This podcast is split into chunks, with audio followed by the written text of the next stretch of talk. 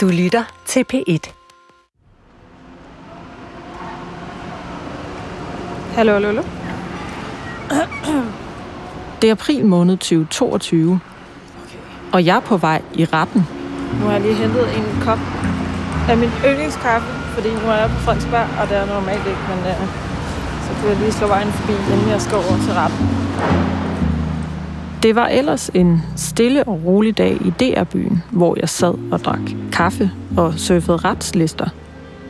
Men stik imod mine forventninger, så fandt jeg faktisk en sag om menneskehandel og prostitution. Det var faktisk her, jeg første gang hørte om sagen med kvinden i den pink jakke. Hun snakker ikke særlig godt engelsk, så hun siger sådan med police og, og help me.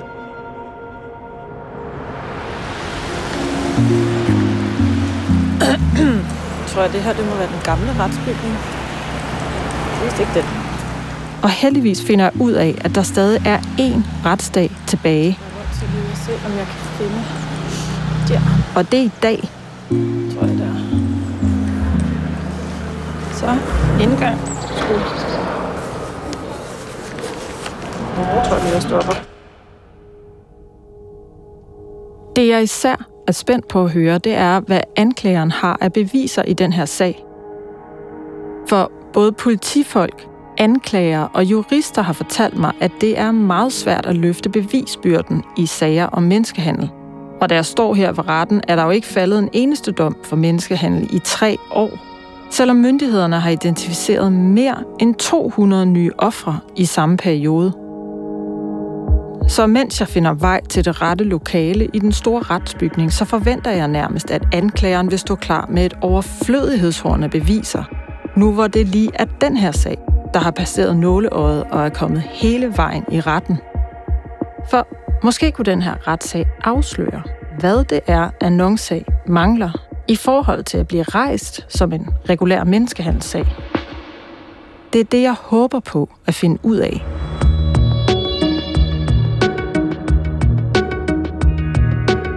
Velkommen til femte episode af Det Brændte Bordel, sæson 2. Jeg hedder Anne Skærning.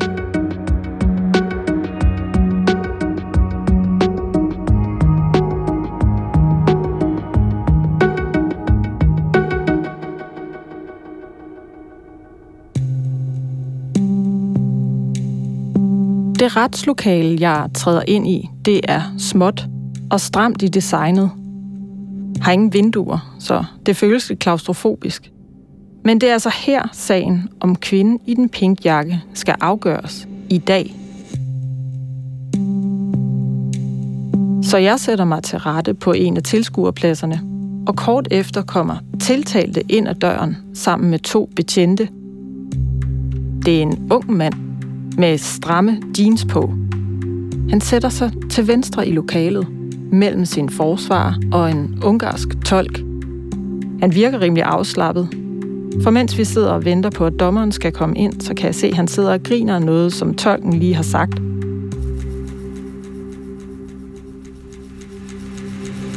Men så rejser alle i rummet sig pludselig op, og en dommer og to domsmænd træder ind. Kort efter begynder anklageren sin procedure – og jeg sidder og skriver løs af min notesbog for at få det hele med. Det første anklageren han forklarer, det er, at det primære bevis i hovedforholdet i den her retssag, det er en bestemt forklaring, nemlig den fra kvinden i den pink jakke. Og den her forklaring, den stammer fra den gang, hun stoppede Jakob og hans kone i deres bil på en villavej i Brøndshøj – og de kørte hende direkte til station Bellahøj. Hun kommer så løbende ud af bilen, og hvis hun ser politi, så tænker jeg station 2 deroppe på Bellahøj. For dengang, tilbage i 2019, der gav hun en lang og detaljeret forklaring til politiet, siger anklageren. Og den her forklaring, den har hun her i retten, tre år senere, uddybet via videolink fra Budapest. Og det giver altså en samlet forklaring fra kvinden, som er troværdig, siger anklageren.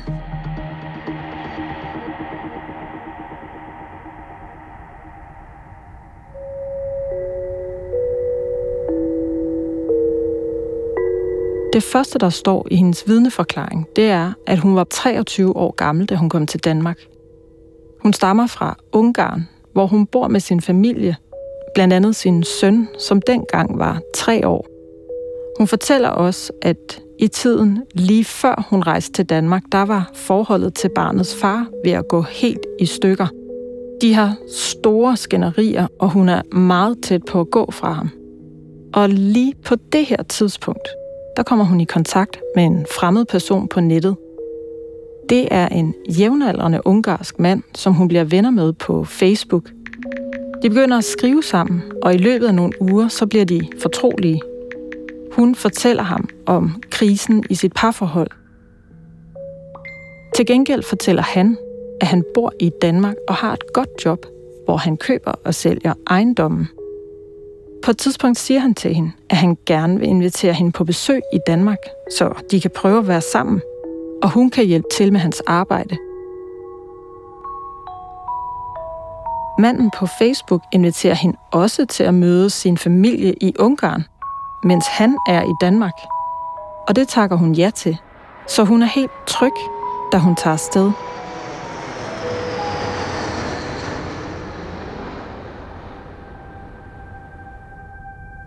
Men det ændrer sig lige så snart hendes fly lander, og hun træder ud i ankomsthallen i Kastrup og møder ham i virkeligheden. For nu er han en helt anden person, end den hun har skrevet med. Han er kold og afvisende, og tager bare hendes taske uden overhovedet at hilse på hende. Og så kører han hende direkte fra lufthavnen til Brøndshøj, her får hun at vide, at hun skal bo på første salen op over et solcenter. Hun spørger ham nu, hvad der egentlig foregår, men hun får ikke noget svar. Kvinden har stadig ikke regnet ud, hvad det er, hun skal. Lige indtil hun træder ind i lejligheden og møder to andre kvinder, som træder ud af hver sit værelse. Begge sammen med en kunde – hun skal lave det samme som dem, får hun besked på. Hun skal sælge sex. Hun bliver bange og prøver at protestere. Men det eneste, han svarer, er, at hun skal have kunder. Og så fortæller han hende, hvordan hun skal se ud. Hun skal være let påklædt, så man kan se både hendes bryster og hendes baller. Og så skal hun have kraftig makeup på, og hun kan først få lov at komme hjem, når hun har tjent et bestemt beløb, der svarer til knap 8.000 danske kroner, siger han. Igen prøver kvinden at sige fra, men så begynder han at råbe af hende og sige, at så kommer hun slet ikke hjem. Så modvilligt går hun i gang med at modtage kunder allerede fra første dag i Danmark. Og meget hurtigt finder hun ud af, at der er kunder, der vil have nogle former for sex, som hun slet ikke kan være med til. Blandt andet analsex. Men selvom hun igen prøver at sige fra, så bliver hun presset til at gøre det alligevel.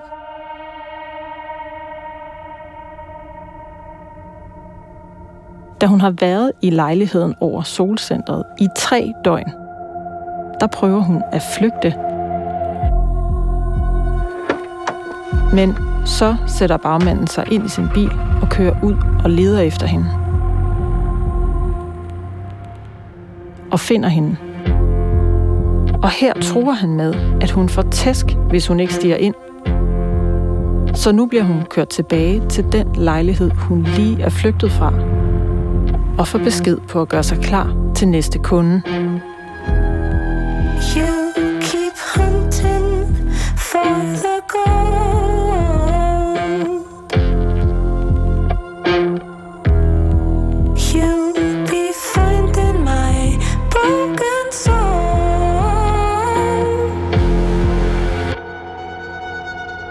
I den her vidneforklaring, der fortæller kvinden i den pink jakke altså, hvordan hun endte med at have sex med 27 forskellige mænd mod sin vilje i løbet af fem døgn i Brøndshøj. Og at hun derefter gør et nyt forsøg på at flygte. Og det er her, hun ender på bagsædet af Jakobs bil og kommer op på politistationen.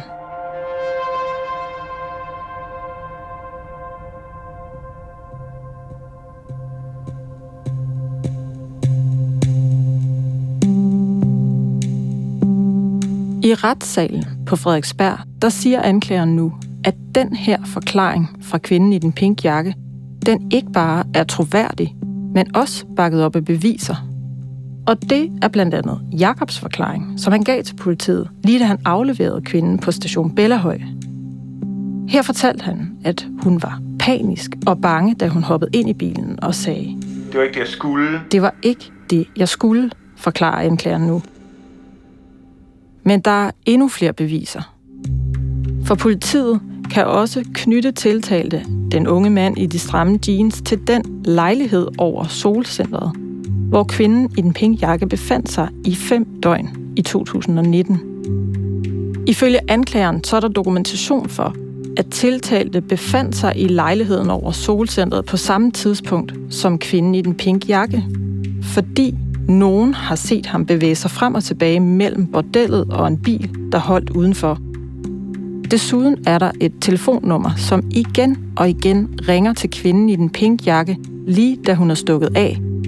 Og det her nummer, det kan knyttes direkte til en bestemt sexannonce, som tiltalte altså har betalt for.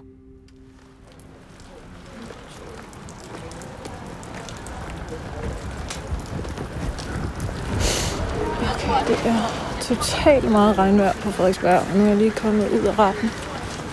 Så jeg kan finde et eller andet sted, hvor folk ikke står og snakker. Da jeg hørte øh, anklageren fremlægge beviserne, øh, så tænkte jeg, hold, det er virkelig en stærk sag. Altså, han fortæller, at de har ligesom den her kvinde, som har været udsat for tvang og tvunget til at prostituere sig. Hun troede, hun skulle møde en potentiel kæreste i Danmark, og så viser det sig, at det er prostitution. Og de kan ligesom dokumentere, hvilke telefonnummer ham her har haft, og hun identificerer, hvem bagmanden er, og de kan dokumentere, at han har haft annoncer, og han har været på den adresse, hun var, og så videre, så. Så tænker man, det, det, det er sgu rimelig solidt. Og hendes vidneforklaring har været grundig og detaljeret og, og gennemgående ens lydende. Men så kommer forsvaren på banen. Han vil have sin klient frifundet for menneskehandel, siger han, og begynder at fremføre sine argumenter. Det første, han siger, er faktisk, at han er enig med anklageren i essensen af hele den her forklaring, som kvinden i den pink jakke har givet. Men hendes forklaring om, at hun var udsat for tvang, den står alene, og derfor skal den efterprøves grundigt. Og det har politiet ikke gjort, siger han. Politiet har ikke gjort sit arbejde godt nok. Det siger han direkte. For de kunne med lethed have efterprøvet, om hele hendes vidneudsagn holdt vand eller ej. For eksempel kunne politiet have tjekket, om kvinden i den pink jakke reelt var blevet narret og ikke anede, hun skulle arbejde som prostitueret. Ved at undersøge, hvad hun havde kommunikeret med tiltalte om i den måned, der gik forud for, at hun rejste til Danmark. For der var de i kontakt med hinanden og kommunikerede via Facebook. Og den tråd, den havde hun liggende på sin telefon, da hun var til afhøring tilbage i 2019, siger forsvaren. Politiet kunne også have efterprøvet, om kvinden virkelig følte sig presset eller tvunget til prostitution, fordi hun selv har fortalt, at hun skrev til sin familie i Ungarn, at hun ikke havde det godt, mens hun var i Danmark. Hvor er dokumentationen for det? Hvad er det overhovedet, vi sidder tilbage med af bevismateriale, spørger forsvaren. Forsvaren undrer sig også over kvindens udsagn om, at hun var den eneste i lejligheden, der var der mod sin vilje. For de to andre kvinder, de var der frivilligt, har hun forklaret. Hvordan hænger det sammen? Det ved vi ikke, siger forsvaren. Til slut opsummerer han sit synspunkt. Der er ikke noget, der understøtter, at hun har været udsat for tvang, ud over hendes eget vidneudsagn. Og derfor skal hans klient frifindes. Han siger, at der ligger en hel masse korrespondence angiveligt på Facebook og på sms'er, både før hun kommer til Danmark og mens hun er i Danmark. Og alt det her, det siger forsvaren, at det har politiet ikke indsamlet. Og så tænker man bare, det, det kan da ikke passe. Altså, hun har udtalt, at hun havde det, men de har ikke bedt om at få det. Og så her, så er forsvarende angiveligt først kommet på for en måned siden, og der beder han om at få det af hende. Og så siger hun, nu har jeg det ikke mere, jeg har slettet det. Og så tænkte jeg bare, jamen hvis politiet ikke har indsamlet så væsentlige beviser, så har de vel et problem. Så da jeg står op i retten og er klar til at høre domsafsigelsen, der ved jeg faktisk ikke, hvad jeg skal forvente. Men tiltalte bliver altså dømt for menneskehandel. Dommen lyder, at tiltalte skal straffes med 10 måneders fængsel og udvises af Danmark i 6 år. For selvom anklageren ikke kunne fremlægge beviser for, hvad kvinden har kommunikeret før, under eller efter sit ophold i Danmark, så er der til gengæld Jakobs vidneudsagn, der understøtter, at hun var her under tvang. Og politiets dokumentation, der beviser, at det hun beskæftigede sig med var prostitution. Og fordi tiltalte valgte ikke at anke sagen, så er afgørelsen endelig. Der har ellers før været eksempler på, at tiltalte, der er blevet dømt for menneskehandel i byretten, senere er blevet frifundet i landsretten. Men det kommer altså ikke til at ske i den her sag. Så da jeg trådte ind i retten, der havde jeg en forventning om, at der måtte være voldsomt mange beviser i den her sag, for at anklagemyndigheden overhovedet kunne løfte den. Men så viser det sig, at hendes eget konsistente vidneudsagn, suppleret af Jakob, er nok til at bevise, at hun var her under tvang. Efter den her retssag, så forstår jeg faktisk ikke, hvorfor det bliver sagt igen og igen, at det er så svært at løfte bevisbyrden i sager om menneskehandel. Så nu er jeg simpelthen nødt til at spørge de kilder, jeg har, blandt andet politifolk og jurister, om de vil forklare mig det en gang til. Det de så fortæller mig, er, at menneskehandelsparagrafen den består af tre forskellige led, og at der skal være bevis for alle tre dele, før man kan dømme nogen for menneskehandel. Mm. Og det er det, der gør, at menneskehandelssager er mere besværlige end andre typer af straffesager. Men hvad er det for tre led, der er blevet bevist i sagen om kvinden i den pink jakke? Jeg forstår det simpelthen ikke. Indtil jeg finder en meddelelse fra Rigsadvokaten, hvor de her tre led er forklaret helt præcist. Altså, nu er jeg godt nok hverken anklager eller jurist, men jeg synes alligevel, det kunne være interessant at prøve at sammenligne de her to kvinders vidneudsagn og de beviser, jeg i øvrigt kender til i de to sager, for at se, hvor der kunne være sammenfald, når vi taler om de her tre forskellige led, der skal bevises.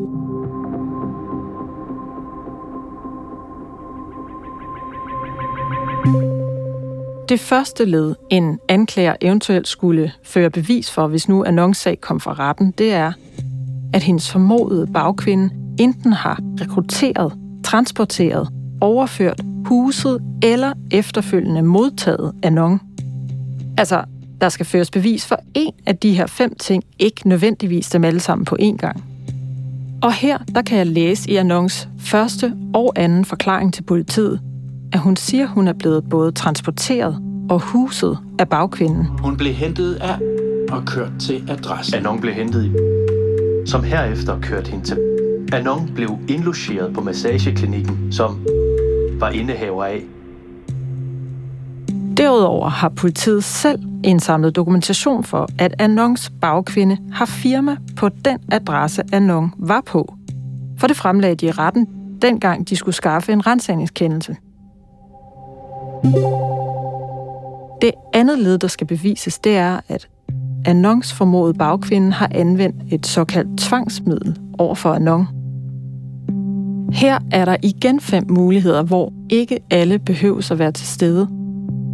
Anon skal altså enten have været udsat for ulovlig tvang, frihedsberøvelse, trusler, at nogen retsstridigt har fremkaldt, bestyrket eller udnyttet en vilfarelse, eller det, der hedder anden utilbørlig fremgangsmåde. Det vil sige, at den formodede bagkvinde skal have misbrugt sin magt eller udnyttet, at Anon var i en særlig sårbar position. Og i forhold til det led, så fortæller Anon begge gange, hun blev afhørt af politiet, at hun er blevet udsat for trusler. Hun følte sig truet og presset. Sigtet forklarede, at hun var bange for, da hun vidste, at havde magt i Thailand da hun kendte politiet og sigtedes families adresse. Hun havde fået besked på, at hun ville blive smidt på gaden, hvis hun ikke udførte sexarbejdet. Anon fortæller også noget i begge afhøringer, som kunne indikere, at hun er blevet bragt i en vildfarelse. Sigtede skulle også give seksuelle ydelser. Sigtede ønskede ikke dette, men sagde, at hun skulle, da sigtede stod i gæld til hende. Anon forklarede, at hun ikke havde vidst, at arbejdet i Danmark ville inkludere sexarbejde, men alene troede, at det drejede sig om udførelse af almindelig massage. Det tredje led, der skal bevises, det er, at den formodede bagkvinde har fortsat til at udnytte Anon til prostitution med det formål at opnå økonomisk vinding. Og i forhold til det, så forklarer Anon til politiet begge gange hun blev afhørt, at det var bagkvinden, der tog imod alle pengene fra kunderne i løbet af de mange måneder, hun var der. Det var der styrede al kontakt og betaling med kunderne. Når der kom kunder i massageklinikken, ville tage imod dem. Anon forklarede, at aldrig udbetalte pengene til hende, i det der var tale om afdrag på gælden. Derudover konstaterer politiet selv i deres efterforskning, at den adresse, Anon var på, det var et bordel.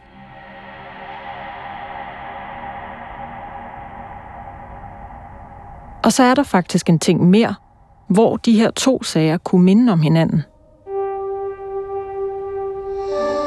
For i sagen med kvinden i den pink jakke, der står der i rettens begrundelse, at Jakob er et helt centralt vidne. Han understøtter nemlig hendes egen forklaring ved, at han fortæller, at hun kom løbende og var bange og sagde, det var ikke det, jeg skulle. Men det viser sig, at der faktisk også var sådan en person, som hjalp Anon med hendes flugt. Jeg kan ikke gå i detaljer med præcis, hvem det var, og hvordan den her person hjalp til, fordi det kan være med til at identificere Anon. Men den her person kunne måske bevidne, at Anon var bange og desperat efter at komme væk fra sin bagkvinde. Men har politiet nogensinde afhørt det her vidne? Eller kender de overhovedet til personens eksistens? Det er en af de ting, jeg rigtig gerne vil spørge dem om.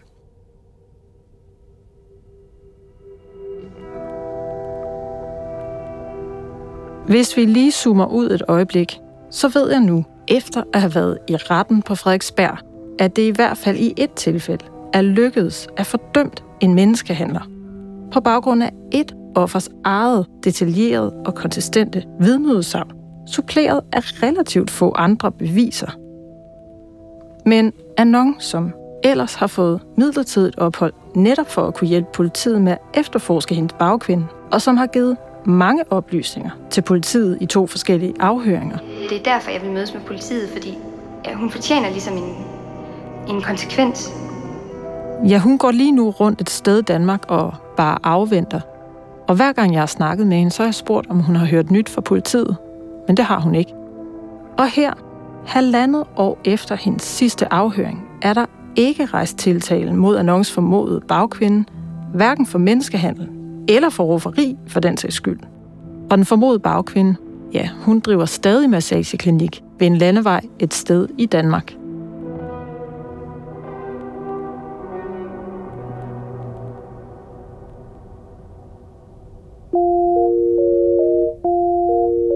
Det er selvfølgelig vigtigt at huske, at jeg ikke har den fulde indsigt i politiets efterforskning, hverken i annoncesag eller i sagen om kvinden i den pink jakke. Så det er ikke alle mellemregninger, jeg kender. Jeg ved for eksempel ikke, om politiet lige nu går og afventer et eller andet bestemt gennembrud i annoncesag, som kunne ske når som helst. Og det er derfor, jeg virkelig gerne vil spørge den politikreds, hvor annoncesag hører hjemme, hvorfor den her sag bliver ved med at være under efterforskning. Hvorfor er de ikke kommet langt nok endnu til, at de kan tage stilling til, om sagen enten skal droppes, eller om den formodede bagkvinde skal tiltales? Venter de på noget? Eller er det bare et spørgsmål om travlhed og ressourcer og prioriteringer, der gør, at de ikke kommer videre i den her sag? Så jeg samler alle de her spørgsmål og ringer til den ansvarlige politikreds igen. Ja, hej, det er Anne Skærning for DR. Det, jeg egentlig ringer om, øh, det er fordi, du ved, den sag, jeg ligesom har spurgt til øh, en del gange i løbet af ja, halvandet år, som handler om den her thailandske kvinde. Jeg vil rigtig gerne have svar på nogle spørgsmål.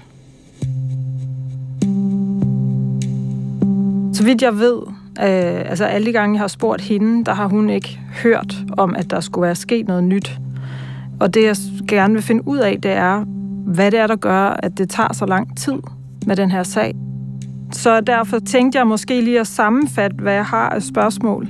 Og jeg vil selvfølgelig gerne sørge for, at du har alle de spørgsmål, øh, der er, øh, så du ved, hvad det ligesom er, jeg gerne vil have svar på. Jeg sender dig lige en mail også, så du har det på skrift, ikke? Vi snakkes. Ugen efter lander der et svar fra politiet i min mailbox, og det lyder sådan her. Vi har forståelse for, at Anon oplever, at der er gået for lang tid fra hun kontaktede politiet, til der kommer en afgørelse i sagen. Politiet efterforsker fortsat sagen og kan derfor ikke oplyse yderligere på nuværende tidspunkt. Politiet har generelt fokus på kriminalitet vedrørende rufferi og menneskehandel. Ofte er der tale om organiseret kriminalitet, ligesom der kan være tråde til udlandet.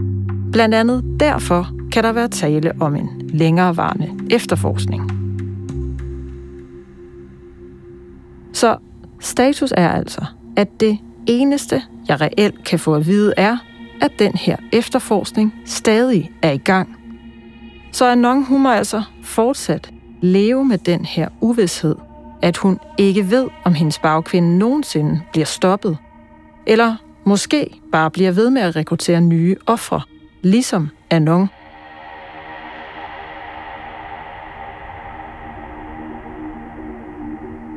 Men hvis en sag som den her aldrig nogensinde kommer for retten, så har det faktisk ikke bare en konsekvens for ofre som Anon.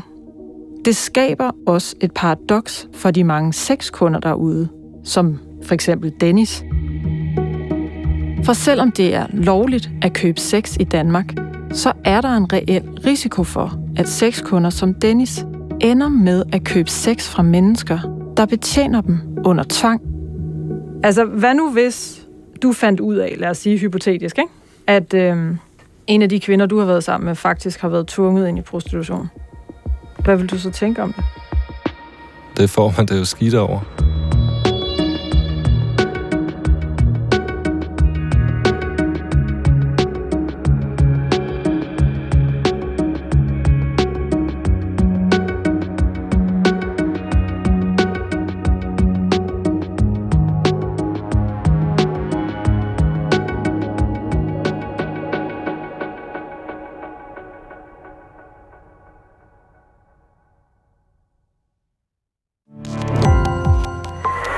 Opdagelse i alle DR's podcast og radioprogrammer. I appen DR Lyd.